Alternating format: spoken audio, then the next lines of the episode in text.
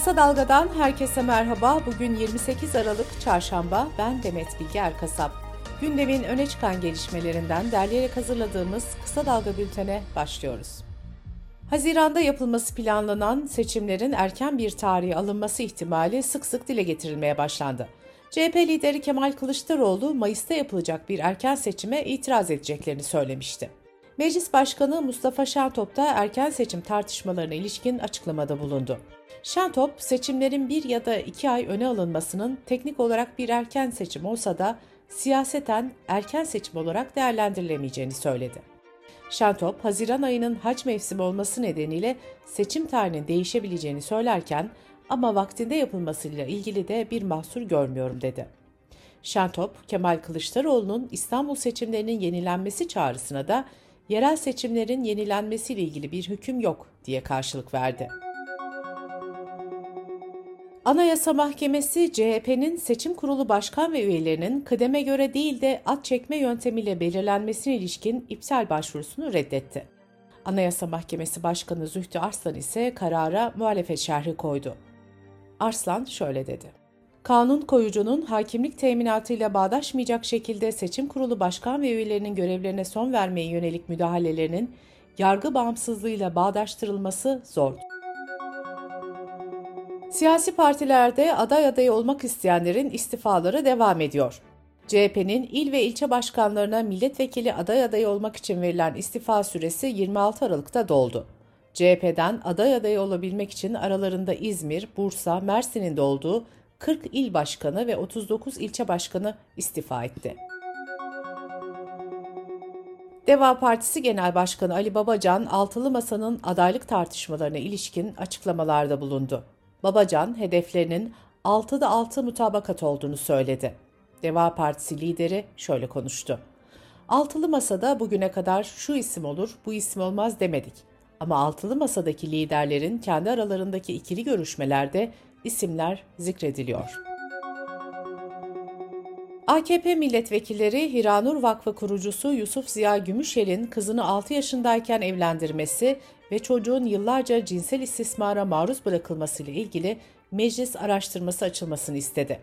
AKP Grup Başkan Vekili Özlem Zengin'le milletvekillerinin imzasıyla hazırlanan önerge meclis başkanlığına sunuldu. Daha önce de mecliste grubu bulunan diğer bazı siyasi partiler araştırma önergesi vermişti. Komisyonun kurulması için Meclis Genel Kurulu'nda 3 Ocak Salı günü görüşme yapılacağı açıklanmıştı. Haziran 2021'de HDP İzmir İl Binası'nda Deniz Poyraz'ı katleden tutuklu sanık Onur Gencer'e ağırlaştırılmış müebbet ve 9 yıl hapis cezası verildi. Gencer son savunmasında kin yuttum, kan kusturdum, asla pişman değilim ifadelerini kullandı. Son zamanlarda üst solunum yolları şikayetleriyle hastanelere başvuranların sayısı artarken Sağlık Bakanı Fahrettin Koca hastalıkların yaygınlığını grip, RSV, rinovirüs ve COVID-19 olarak sıraladı. Bakan Koca, üst solunum yolu enfeksiyonu şikayetiyle müracaat eden hastaların %6.2'si yani yaklaşık 15 hastadan biri COVID dedi. Halk sağlığı uzmanı Profesör Doktor Kayhan Pala ise grip hastalığında riskli grupları sıralayarak aşı yaptırmalarını istedi. Riskli gruplar şöyle sıralandı.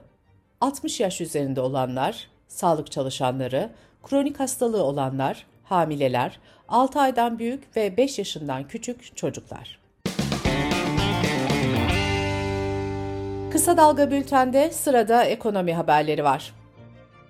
Cumhurbaşkanı Erdoğan, Fatih sondaj gemisinin Çarcuma 1 sondajında 58 milyar metreküplük doğal gaz rezervi keşfedildiğini, Karadeniz'deki gaz rezervinin 710 milyar metreküpe ulaştığını söylemişti. Enerji ve Tabi Kaynaklar Bakanı Fatih Dönmez ise Mart ayı sonunda ilk gazı sisteme vereceğiz dedi. Asgari ücret zammının açıklanmasından sonra gözler memur ve emekli maaş zamlarına çevrildi. Standart uygulama devam ederse enflasyon farkı ve birkaç puanlık refah payı ilave edilirse zam en fazla %20 civarında olacak. Ancak bu artış yüksek gelir kaybını karşılamaktan çok uzak kalacak.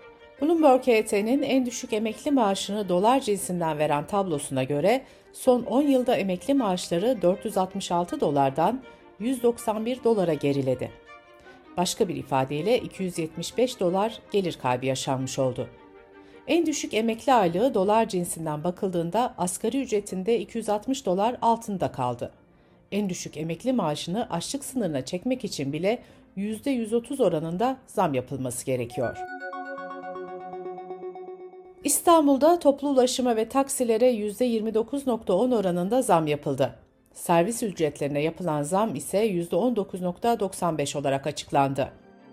Toplu ulaşımda elektronik tam bilet 9.90, öğrenci bileti ise 4.83 liraya çıktı. Takside 28 lira olan indi bindi ücreti ise 40 liraya yükseltildi. Taksilerde kilometre başına alınan ücret ise 6 liradan 8,5 liraya çıktı.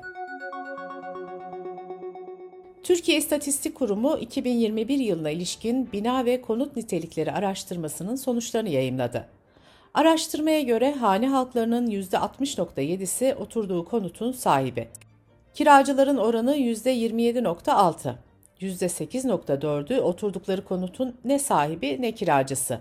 %0.9'u ise lojmanda oturuyor. Türkiye'de ilk kez bir kurumsal firma haftada 4 gün mesai düzenini deneyecek. Aksa Akrilik Yönetim Kurulu üyesi ve Genel Müdürü Cengiz Taş, bazı çalışanlar için haftada 4 gün mesai düzeninin 3 ay süreyle deneneceğini açıkladı. Hali hazırda Britanya, Belçika, ABD, Yeni Zelanda, İrlanda ve Kanada'da da haftada 4 gün mesai uygulaması deneme aşamasında. Araştırmalar 4 gün mesai sisteminin üretkenliği ve refah artırmanın yanı sıra şirketlerin enerji maliyetlerini de önemli ölçüde düşürdüğünü gösteriyor. Dış politika ve dünyadan gelişmelerle bültenimize devam ediyoruz. Ukrayna Dışişleri Bakanı Kuleba, savaşın yıl dönümü olan Şubat ayında barış zirvesi düzenlemeyi amaçladıklarını söyledi. Savaşların diplomatik yöntemlerle sona erdiğini belirten Kuleba, zirvenin Birleşmiş Milletler Genel Merkezi'nde olmasını istediklerini de belirtti. Kuleba ayrıca Moskova yönetiminin öncelikle uluslararası bir mahkemede hesap vermesi gerektiğini savundu. Ukrayna'nın bu önerisine Kremlin'den yanıt geldi. Kremlin sözcüsü Peşkov, Rusya hiçbir zaman başkalarının dayatmasını kabul etmedi. Kendi arzusu ve sağduyuya dayanarak hareket etti dedi. Bu arada Ukrayna Devlet Başkanı Zelenski, Rusya'ya karşı savaşın devam ettiği Donbas bölgesinde sıcak çatışmaların sürdüğünü söyledi. Ukrayna parlamentosunun başkan yardımcısı da Birleşmiş Milletler'e Rusya'yı ihraç edin çağrısı yaptı. Sırbistan ile Kosova arasındaki gerilim yeniden yükseldi. Sırbistan Savunma Bakanı ordunun her an çatışmaya girmeye hazır hale getirildiğini belirtti. Kosova yönetiminin Kosovalı Sırplara Kosova plakası zorunluluğu getirmek istemesi gerilimi arttırmıştı. Bazı Sırplar Kosova'nın bağımsızlığını tanımadıklarını söyleyerek kararı protesto etmişti. Kasım ayı sonunda Avrupa Birliği'nin arabuluculuğunda anlaşma yapılmıştı. Sırbistan, Kosova'yı bağımsız bir ülke olarak tanımıyor. Ancak ilişkileri normalleştirmek amacıyla 2013'te imzalanan anlaşma uyarınca Kosova yönetimini tanıyor. Kosova yüzden fazla ülke tarafından bağımsız bir devlet olarak tanınıyor. Bu ülkeler arasında Sırbistan, Rusya ve Çin yok. Türkiye ise Kosova'nın bağımsızlığını tanıyan ilk ülke olmuştu. Almanya'da geçen yıl silah ihracatına kısıtlamalar getirme vaadiyle iktidara gelen hükümet, ülke tarihinin ikinci büyük ihracat rakamlarına imza attı. Almanya bu yıl 8.35 milyar euroluk silah ve askeri teçhizat için ihracat onayı verdi.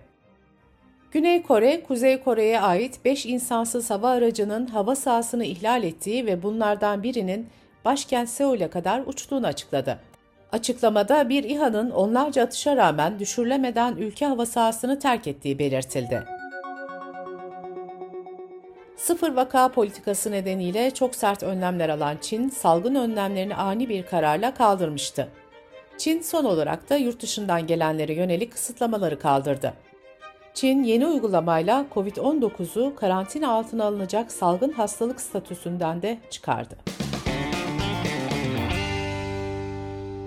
Bültenimizi kısa dalgadan bir öneriyle bitiriyoruz.